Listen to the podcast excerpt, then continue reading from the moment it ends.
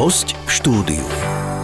Za každou radou je človek. Za radami a prednáškami na odborných konferenciách či školeniach sú experti, ktorí sa o svoje poznatky dokážu zrozumiteľne podeliť a ilustrovať ich na príkladoch z praxe. Dnes vám v podcaste predstavíme jedného z najobľúbenejších lektorov spolupracujúcich s poradcom podnikateľa. Našou hostkou je daňová poradkynia Slovenskej komory daňových poradcov, členka metodicko-legislatívnej komisie pre DPH komory daňových poradcov, obľúbená lektorka Sonia Ugroci Mokrašová. Vítaj vítajú nás. Dobrý deň, ďakujem za pozvanie. Ja hneď v úvode musím povedať, že keďže sme sa stretli na mnohých konferenciách poradcu podnikateľa, tak uh, už sa poznáme a budeme si tykať. Takže uh, ahoj Soni. Ahoj Miška. Poďme hneď trošku priblížiť možno tvoju tvoju cestu, pretože teraz ťa ľudia vnímajú, aj teda ja ťa vnímam ako expertku na DPH a naozaj lektorku, ktorá vie zrozumiteľne a najmä na mnohých príkladoch z praxe poradiť a vysvetliť ľuďom aktuálne novinky z oblasti daní. Ale kedy sa zrodil tvoj tento poradenský talent? Bolo to tak, že naozaj už aj e, v škole si radila spolužiakom, keď bolo treba? a, tak čo sa týka oblasti daní, účtovníctva auditorstva, dostala som sa k tejto práci po skončení vysokej školy na Ekonomickej univerzite v Bratislave, kde som sa špecializovala na finančný manažment. A ak dobre počítam, daniam sa venujem už bezmala 20 rokov. No a možno, že je úsmevné povedať, že dane mi boli súdené pravdepodobne už od malička, pretože moja mamička bola e, riaditeľkou daňového úradu v Novákoch. A zatiaľ, čo sa deti hrávali na pieskovisku, ja som si teda naozaj vyfarbovala už neplatné daňové tlačiva. Mnohí si možno pamätajú tie mm, žlté, modré a rúžové tlačiva tlačiva. No a čo sa týka lektorovania a lektorskej práce, ktorej som sa naozaj dostala skôr náhodou, bolo to teda niekedy v roku 2000 10-11, tak k tejto práci ma priviedol vlastne môj kolega a mentor, ktorého určite mnohí veľmi dobre poznajú a bol to inžinier Vladimír Pastierik, e, ktorý odškolil nemalé množstvo generácie daňových poradcov a on ma vlastne naučil e, milovať túto prácu, ako sa odovzdať ľuďom.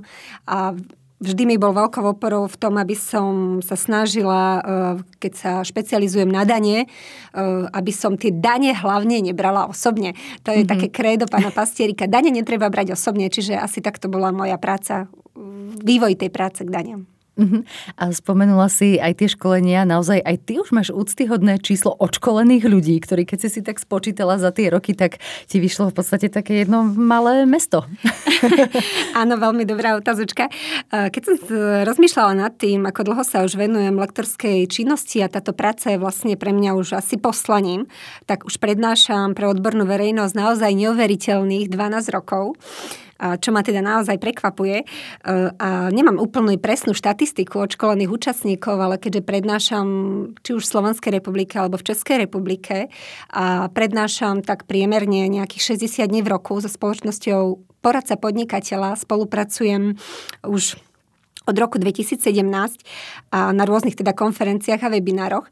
A celkový počet tých odškolených ľudí, ak som to dobre spočítala odhadom, sa hýba až okolo 80 tisíc ľudí, pretože naozaj za tie roky, od roku 2010 je 12 rokov, je dlhá doba a veľmi si vážim, že som teda mohla byť e, súčasťou a nejakým mienkotvorcom daňových zákonov. Áno, áno, to, to je naozaj nie, že malé mesto, to už je pomaly celá Žilina, ako keby si očkolila. Takže to je naozaj zaujímavé veľmi, veľmi číslo. A spomínaš si, aké bolo možno to prvé školenie alebo prvá konferencia? Bolo to uh, také, že ja neviem, si sa veľmi dlho pripravovala a, stihla, a zistila si, že ten čas, ktorý bol určený na tvoju prednášku, nebol napríklad dostačujúci, alebo ťa prekvapili ľudia, ako reagovali alebo ako sa pýtali? Zo začiatku naozaj veľa ľudí vníma, že keď e, už prednášam v tomto reálnom čase, tak majú pocit, že je to jednoducho brnkačka, že to ide od ruky, ale samozrejme je za tým kus driny a moje prvé školenie v roku 2010 uh, e, bolo veľmi dobre si ho pamätám v Bratislave s pánom práve uh, Pastierikom, kedy sme prednášali účtovnú a daňovú závierku. A on mi zo dňa na deň povedal, že jednoducho Sonia, budete so mňou prednášať a máte 48 hodín na rozmyslenie, buď to zoberite alebo nie, ja vám verím, poďte do toho. tak som si to samozrejme vyhodnotila, na čo mám a veľmi uh, detailne som sa pripravila, uh, z čoho má človek určite najväčší rešpekt. Sú tie, nielen naštudovať tú odbornú problematiku, ale rešpekt tých otázok, uh, reagovať flexibilne. A za tie roky som sa naučila jednu veľmi dôležitú vec a to možno, že dodnes z toho ťažím, uh, nemusíme vedieť všetko, Nemusím mm-hmm. vedieť odpovedať hneď, ale dôležité je vedieť, e, kde nájdem tie spolahlivé informácie, ako sa k ním dopracovať a hlavne vždy za každou radou je človek a tá rada je naozaj veľmi cenná a preto si treba dobre rozmyslieť, čo tým klientom človek poradí.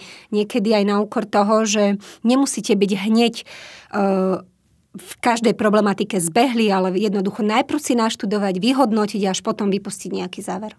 Uh-huh.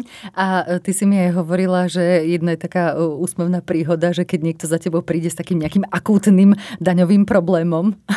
Áno, je to taká úsmevná príhoda z jedného školenia, keď boli daňové závierky a prišla za mňou jedna pani účastníčka, celá vystrašená.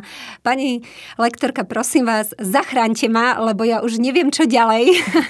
tak vždy hovorím, že nádych, výdych a treba sa nad tým zamyslieť. Žiadny problém nie je taký horúci.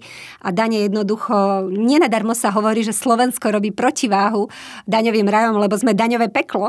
Takže naozaj treba to brať trošku s nadhľadom a myslím si, že aj tie problémy, ktoré či už e, v účtovných firmách alebo v, daňovo, v daňovom poradenstve sa naskytnú, treba riešiť s chladnou hlavou. Určite áno. Mhm. Mne sa veľmi páči, že na tých e, tvojich prednáškach a v rámci tých tvojich blokov aj na konferenciách, tak naozaj je tam veľmi veľa príkladov v praxe. Často e, ľudí aj upozorňuje, že pozor, toto si teraz zvýraznite, toto si zapamätajte, alebo te, teraz ma budete nenávidieť, lebo vám poviem niečo, čo je novinka, ako to funguje, ako je to e, v zákonoch. Že máš tam veľmi aj aktuálne veci. Pamätám si, že si, že si aj povedala, tak včera sa akurát schválilo, alebo od včera toto platí. Znamená to, že ty to naozaj 24 hodín denne sleduješ, alebo ráno prvú vec, čo urobíš, tak skontroluješ, čo je nové v daňových zákonoch? Tak určite takto to nie je, ale tým, že človek e, tú prácu má naozaj veľmi rád, nedá sa to robiť bez toho, že by sme to mali radi. Spolu aj s malým kolegom Vladom Ozimi sme jednoducho závislí od tých daní. Takže e, tie informácie k vám jednoducho prídu a človek e, má neustále potrebu sa vzdelávať. Nie je to samozrejme tak, že všetko mi naskakalo do hlavy, ale tým, že mnohé tie témy sa opakujú, e, vyvíjajú, tak venujem sa daniam naozaj 20 rokov, tak e, tie paragrafy sú mi už blízke. A čo sa týka samotného vzdelávania, ja sa takisto vzdelávam a sledujem tú daňovú legislatívu. A práve ako člen metodicko-legislatívnej komisie mám tu možnosť vnímať, čo sa chystá, akým spôsobom sa schvaluje legislatívny proces a nejakým možno e, spôsobom aj do toho zasiahnuť. Ale nie je to úplne také jednoduché, ako to vo finále na tých školeniach vyzerá. Takže áno, vzdelávam sa priebežne a ja to, čo ma baví, tie informácie si samozrejme samozrejme už dohľadám v tomto digitálnom svete. Uh-huh.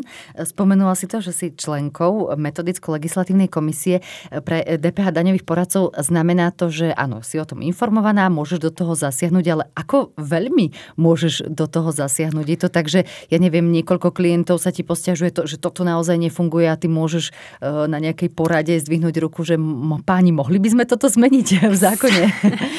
Samozrejme, nie je to tak, že keď sa niekomu v daniach niečo nepáči, že to dokážeme zmeniť. Metodicko-legislatívna komisia má v prvom rade e, funkciu upozorňovať na nejaké chyby alebo nejaké nepresné výklady zákonov. Není to len o mne, sme tam celý tým e, daňových poradcov a, a teda sme nejakým poradným orgánom pre ministerstvo financií a sa v poslednom čase aj veľmi e, cez komoru daňových poradcov obnovila komunikácia na úrovni ministerstvo financií, finančná správa a e, metodicko-legislatívnej komisie. Takisto mnohé problémy sa riešia na metodických dňoch a teda našim cieľom je poukázať poukázať na nejaké aplikačné výklady. V poslednom e, čase sa e, množia e, podľa môjho názoru práve preto, že sú veľmi rýchlo schvalované niektoré daňové zákony, tak keď prídu do praxe, máme problém aplikovať niektoré ustanovenia zákona o DPH alebo dane z príjmov a je veľmi ťažké sa v tom zorientovať. Áno, a aj preto sú tu takíto experti, odborníci, ako si, ako si ty, aby si pomohla e, ľuďom, ktorí s týmto bežne pracujú, sa v tom nejakým spôsobom zorientovať, lebo naozaj veľmi rýchlo sa to mení, veľmi často sa, sa to mení celá legislatíva. Ako ty vlastne vnímaš našu teda slovenskú legislatívu? Ja neviem, či to je len náš taký národný šport, alebo bežne v celej Európe sa to takto často a takto uh, mení, že ľudia musia byť naozaj v strehu, aby sa vedeli v tom zorientovať? No, podľa môjho osobného názoru tá daňová politika v Slovenskej republike nemá úplne dlhodobo čitateľnú koncepciu a teda naozaj tí podnikatelia veľmi často naražajú na problém, že my nevieme, čo tu bude o tri roky, e, nevieme, akým spôsobom sa bude tá daňová legislatíva vyvíjať. A je tu veľké množstvo novelizácie daňových zákonov, ktorý jednoznačne robí tie hmotné a procesné predpisy neprehľadné, v dôsledku čoho je častá chybovosť práve. E, mne osobne vadí, že dlhodobejšie sa hovorí o samostatnom e, zákone o daní z príjmov pre fyzické osoby, pre právnické osoby, pre transferové oceňovanie, čo by nám určite pomohlo. Avšak e, v posledných rokoch, e, čo vnímam pozitívne, je zmena prístupu finančnej správy, ktorá začína byť naozaj proklientská, čo môžete sledovať takisto v komunikácii s finančnou správou, automatické registrácie daňových subjektov a podobne.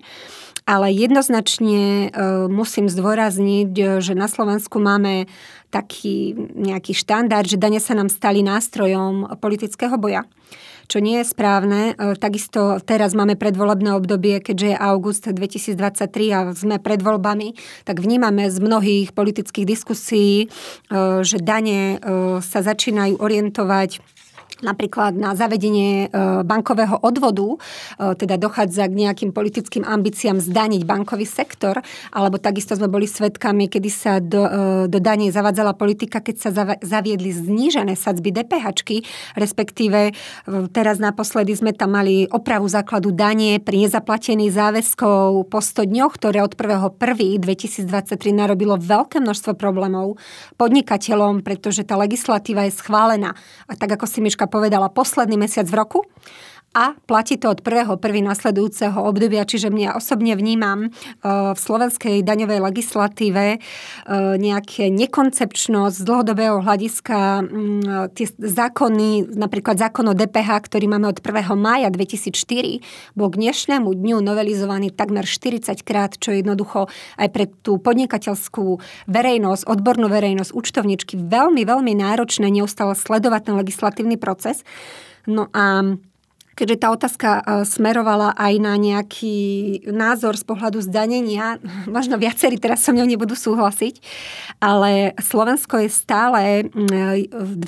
najmenej zdanenou ekonomikou Európskej únie. To jednoducho mm-hmm. vyplýva zo štatistík um, Eurostatu a takisto OECD.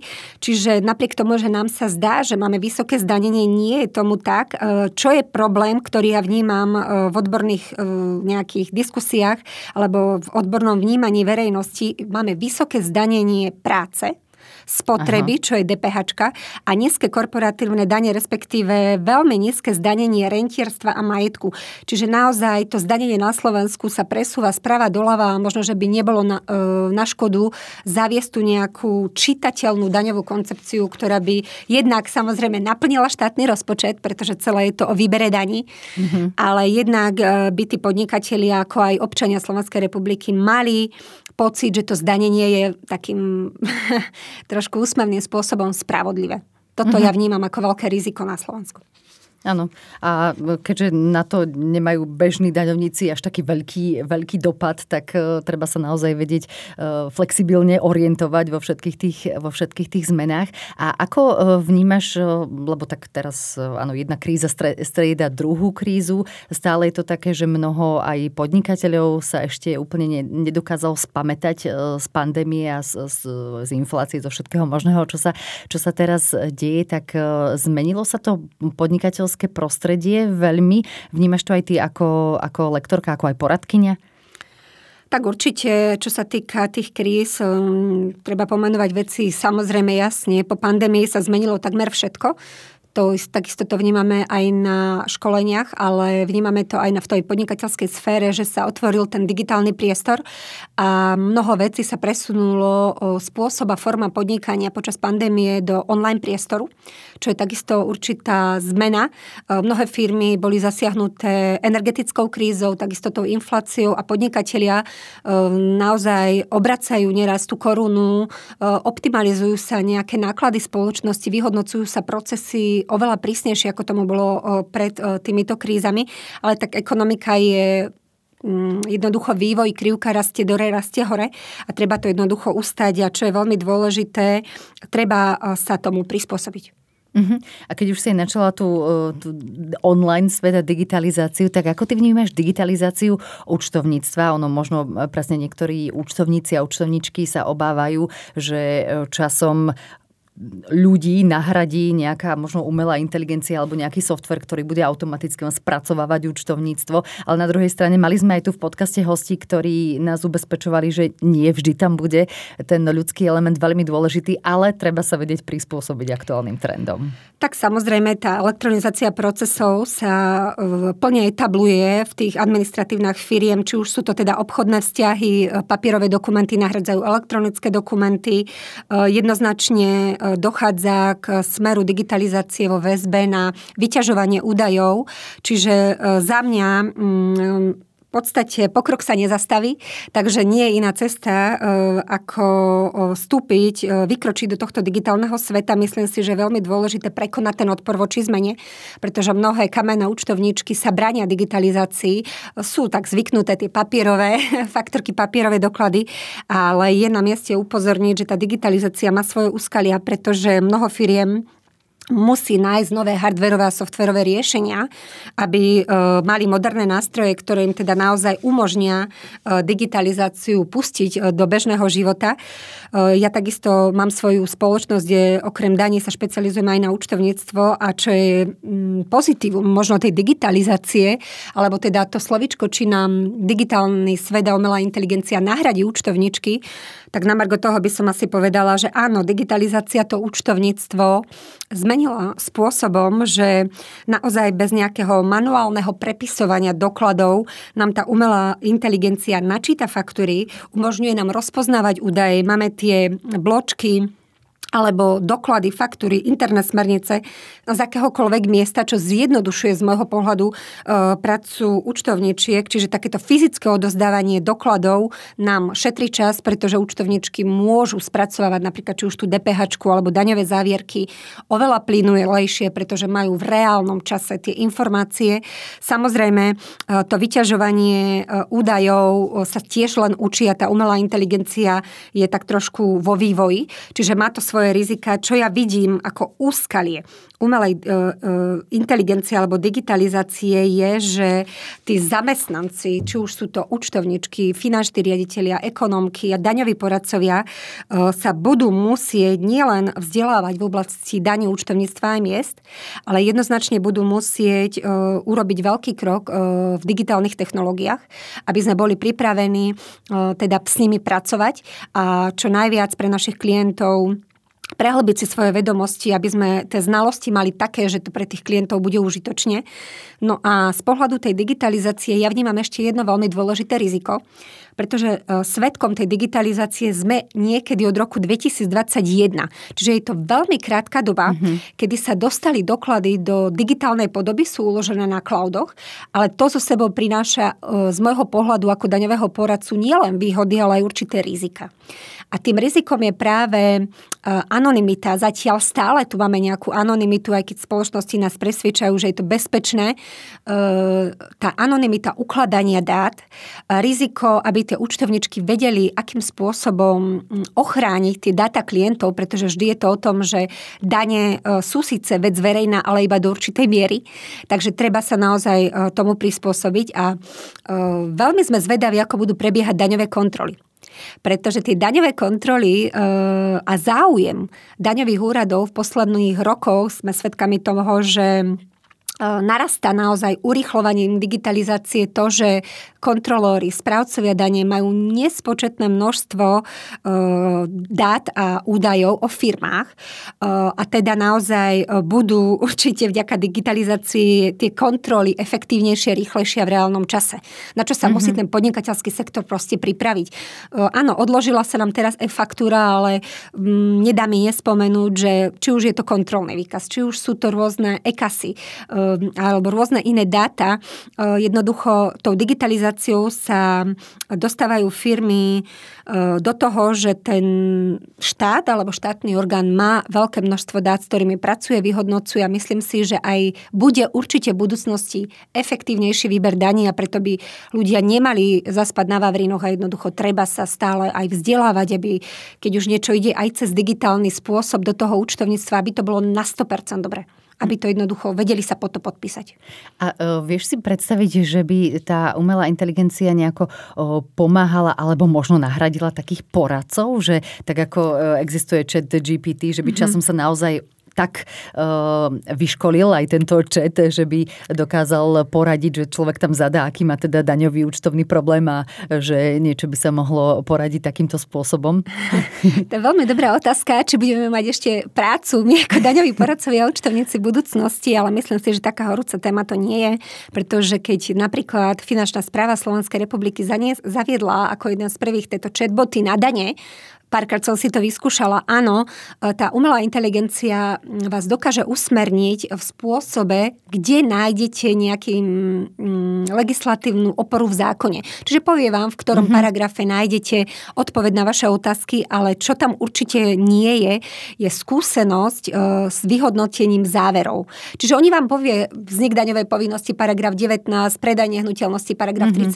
38, prenesenie daňovej povinnosti paragraf 69, ale e, jednoznačne si myslím, že nenahradí umelá inteligencia ten osobný kontakt s ľuďmi, e, ktorý aj na tých školeniach veľakrát máme e, a myslím si, že nemusíte sa báť o svoju prácu len preto, že niečo bude digitalizované. Tá komunikácia alebo ten ľudský prístup v priešení problémov stále v daniach bude dôležitý. Ten daňový aspekt nie je taký, že na jednu otázku je len jedna odpoveď.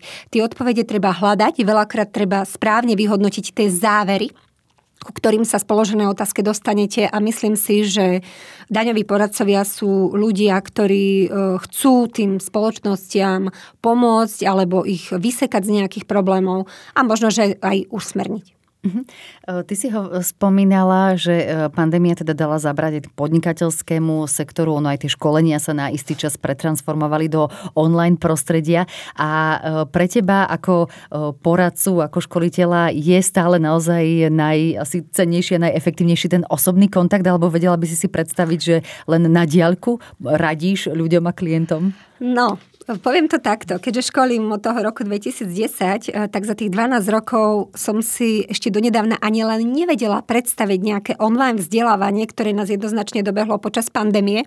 A keď to prišlo, mnoho tých účastníkov školenia, ktorí boli zvyknutí na fyzické školenia, tak si povedali, my si počkáme na tie fyzické školenia, ale keď to trvalo už nejaký pol roka, rok a už sme boli doma zavretí rok a pol, zrazu nebola iná možnosť, mm-hmm. ako prejsť eh, na online školenie, takisto so spoločnosťou poradca podnikateľa sme v minulosti robili len fyzické školenia, len fyzické konferencie, ktoré jednoznačne pre mňa majú eh, osobné čaro určite väčšie ako je tomu v online svete, avšak myslím si, že keď sa zaviedol online svet pre mňa ako pre lektora, e, bolo veľmi náročné sa pripraviť na školenia, ktoré sú online.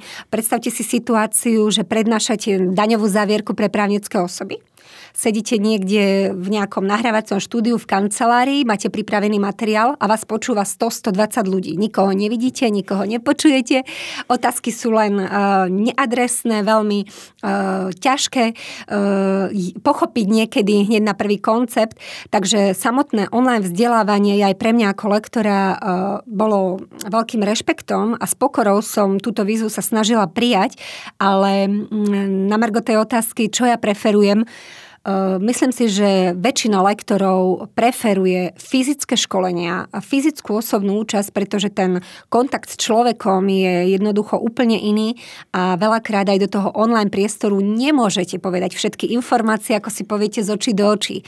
Takže môj názor je, že tak ako sme pred pandémiou učili ľudí, prejsť, alebo teda počas pandémie z fyzických školení do online sveta, tak teraz tých ľudí učíme naspäť sa vrátiť k tým fyzickým školeniam, pretože e, veľa vzdelávacích spoločností jednoducho e, v dôsledku zdražovania nákladov, či už je to hotely, išli hore, strava išla hore, e, prešli do toho online sveta.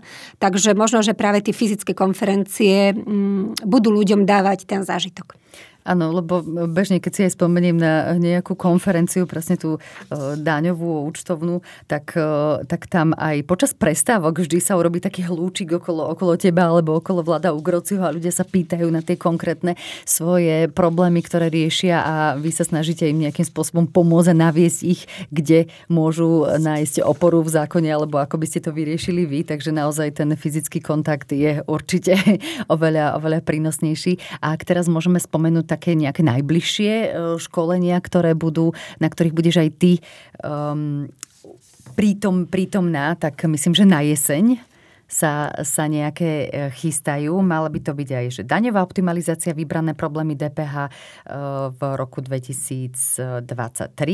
To by malo byť v októbri a ešte potom aj najaktuálnejšie daňové témy pred koncom roka pripravované zmeny pre rok 2024. To zase v novembri a v decembri bude taká tá klasická, že ukončenie roka 2023 a zmeny pre rok 2024, teda daňový a odvodový kolotoč. Je, e, je niektorá konferencia taká, ktorá je tebe možno srdcu bližšia, čo sa týka témy, alebo možno prostredia, kde sa koná? Tak samozrejme, ako som už povedala, ja mám veľmi rada tieto konferencie, e, ktorých e, som lektorkou spolu s mojim kolegom Vladom Ozimím. E, jednak je tam jedinečný osobný kontakt s účastníkmi našich školení a za tie roky ich už mnohých veľmi dobre osobne poznám, čiže nie je to vždy len o tom odbornom odozdaní si informácie, tak ako si povedala, cez prestávky je veľmi obohacujúca skúsenosť, kedy sa môžeme osobne porozprávať z očí v oči a odozdať si tie informácie, čo mňa určite motivuje, je tá pozitívna spätná väzba od účastníkov e, na týchto konferenciách. No a tieto dve konferencie, ktoré boli spomenuté, či už je tu tá daňová optimalizácia alebo daňový odvodový kolotoč. E, ja osobne vnímam e, v tomto uponáhľanom svete e, ako odborné konferencie spoločnosti poradca podnikateľa sú naozaj možnosťou, kde tí účastníci môžu získať odpovede na svoje otázky, môžu získať odpovede na problémy z praxe, ale čo je najdôležitejšie, dokážu sa trošku aj rozptýliť, dokážu zrelaxovať a ja osobne samozrejme preferujem, či už sú to kaskady alebo Tatry. Áno, k týmto sa dostávame aj k tomu, ako ty relaxuješ, ako dobíjaš ty svoje, svoje baterky. Dnes sa veľa hovorí o takom work-life balance, že aby si človek naozaj vedel vedome nájsť čas aj na ten oddych, na ten aktívny oddych, na to, aby vedel na chvíľočku možno vypnúť alebo zapnúť iným smerom. Ty si tak vášnivá turistka. Áno. čiže, čiže naozaj tak si najlepšie oddychneš, že ideš sa prebehnúť cez naše vysoké Tatry. Áno, áno, určite. Toto je jeden z mojich spôsobov relaxu. Ja celý život sa aktívne venujem športu. Nie je to len turistika, ale aj lyžovanie, plávanie, korčulovanie. Som teda naozaj aktívny e, človek a veľmi rada trávim čas so svojimi deťmi práve v horách, e, či už sú to vysoké Tatry, nízke Tatry, Rohače a mnohé iné pohoria slovanské krásne. Takže naozaj ten balans je veľmi ťažké si zachovať hlavne počas e, daňových závierok. To sa priznávam, že nie je úplne jednoduché sklbiť to pracovné zaťaženie e, s tým e, relaxom a oddychom, ale snažím sa venovať teda deťom, aby aj moje decka boli v pohode a aby teda mali pocit, že ich mamina nie je len daňová poradkynia, ale aj mama. Čiže naozaj veľmi rada relaxujem v prírode a myslím si, že nájsť ten zdravý balans medzi prácou a rodinou, relaxom je v tejto dobe veľmi náročné a veľmi ťažké. Čo by si ešte možno odporučila tým, ktorí zvažujú, či sa vôbec do tejto poradenskej účtovnej daňovej profesie vrhnú a e, že to budú možno že študovať a že sa tomu budú venovať tým takým zač- začínajúcim aj poradcom, aj účtovníkom, daniarom, tak e, čo myslíš, že čo je také najdôležitejšie? Najdôležitejšie je obetovať tomu veľa času úspech v daniach a v účtovníctve nie je len absolvovaním nejakého veľmi rýchleho rekvalifikačného kurzu, je to dlhodobý proces vzdelávania e, seba sa a samozrejme e, treba počítať s tým, že nie vždy e, dojde ten úspech hneď. Treba mať trpezlivosť, treba mať precíznosť, netreba mať veľké oči, že keď zrazu začnem robiť dane, tak mi to pôjde od ruky, jednoducho chce to prax, ale takisto by som chcela motivovať mnohých, že tá práca je naozaj veľmi krásna a obohacujúca, pretože pri riešení daňových problémov alebo účtovných problémov e, je flexibilita, je to jednoducho niečo, čo vás posúva ďalej, rozmýšľate e, široko, pretože nie na každý problém existuje hneď len jedno riešenie, čiže je to inšpirujúce venovať sa tejto problematike a myslím si, že aj keď mnohí hovoria, že tie dane sú na Slovensku taký strašiak, aj tá DPH veľakrát mi na školeniach povedia, že ako to všetko môžem vedieť. No ja hovorím, všetko určite neviem a takisto mám medzery, ale myslím si, že keď je vôľa a človek chce niečo v živote dokázať a ide za tým a je ochotný tomu niečo samozrejme aj obetovať, tak to určite má svoj zmysel a treba sa tomu jednoducho venovať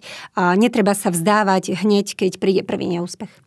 My si samozrejme prajeme, aby aj naďalej táto práca ťa naplňala a mohla si svoje skúsenosti, ktoré si rokmi nadobudla, odvzdávať aj svojim klientom, aj ľuďom na školeniach a ďakujeme, že si si našla čas, aby si sa prišla s nami o tom porozprávať do podcastu. Ďakujem veľmi pekne a prajem všetkým našim poslucháčom, aby sa im e, darilo nielen v živote, ale aj v tých daniach a hlavne nezabudnite na to krédo. Dane netreba brať osobne a pevne verím, že teda so spoločnosťou poradca podnikateľa budem aj naďalej do budúcnosti prinášať aktuálne informácie a teším sa na na stretnutie na ďalších konferenciách. Našou hostkou bola expertka na DPH, daňová poradkynia Slovenskej komory daňových poradcov a členka metodicko-legislatívnej komisie pre DPH komory daňových poradcov Sonia Ugroci Mokrášová. Počúvali ste podcast Poradcu podnikateľa.